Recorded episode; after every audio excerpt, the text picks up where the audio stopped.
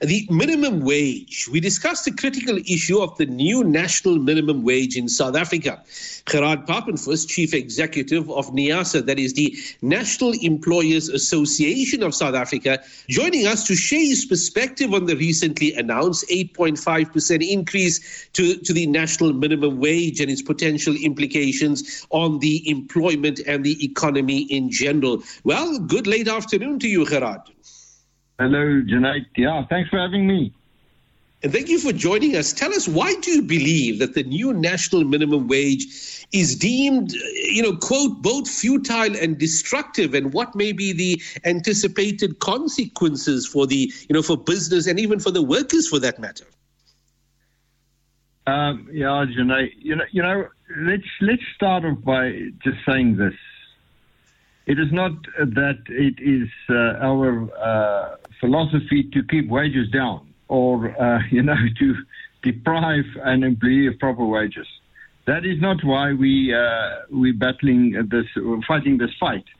It is uh, uh, South Africa has an, an, unemployment rate of of forty two percent unofficial, but that's the more correct uh, figure, and it might even be higher. Now, a country with that uh, with that unemployment rate cannot put a limitation on uh, on uh, pay. Now, what I, what I mean with limitation on pay, you know, the, the uh, an employee must find in the, this dispensation where the minimum wage is described, prescribed, uh, must find an employer that pays him that amount. And if they can't find that employer, well, then they can't find a job.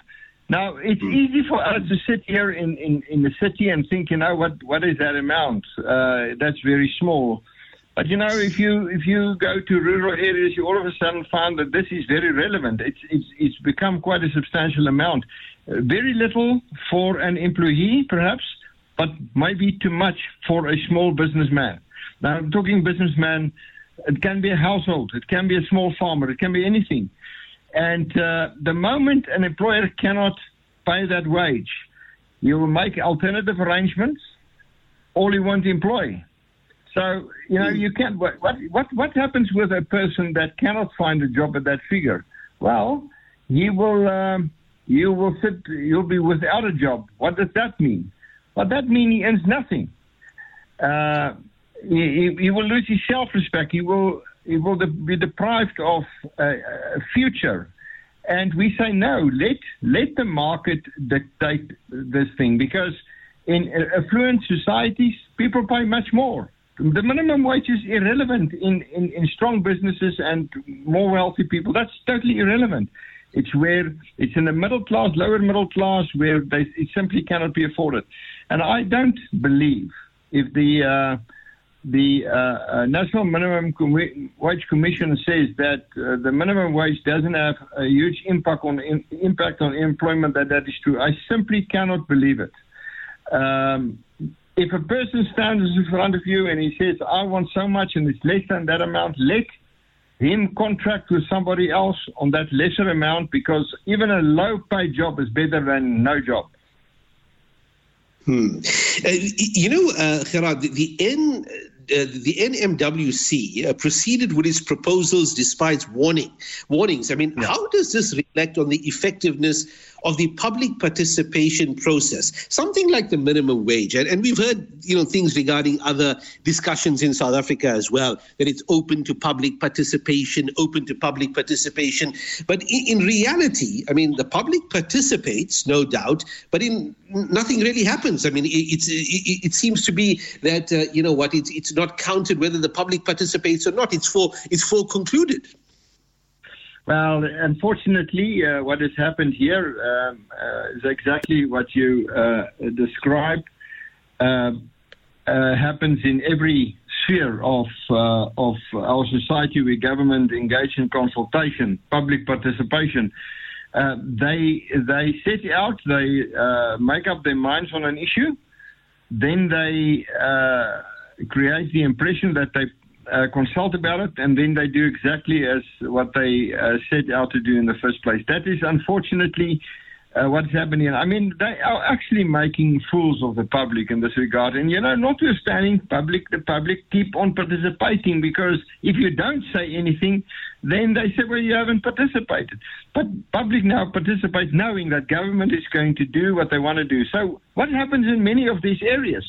Well, um, um and I can go down the list of all these things where they say they participate, they don't participate. What stops them? Court action every time.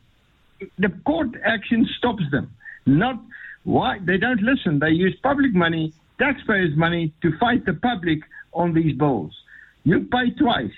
You you pay for yourself and you pay the case, the state's case against you.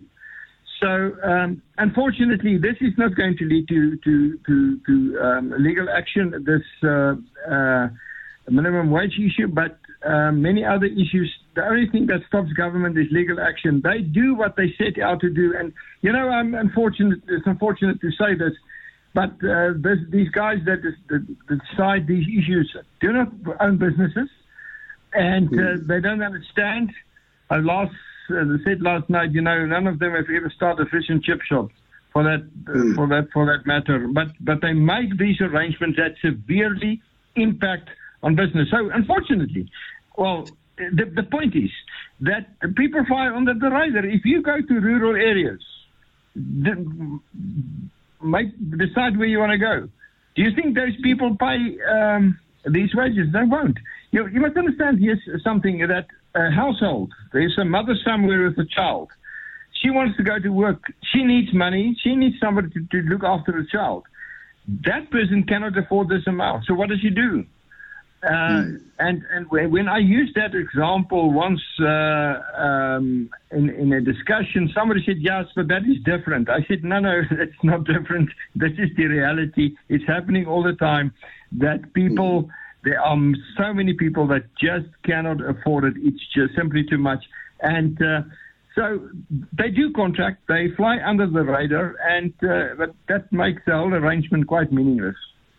Hmm. Gerard, you know, I wanted to get your thoughts on, on one more matter before we conclude.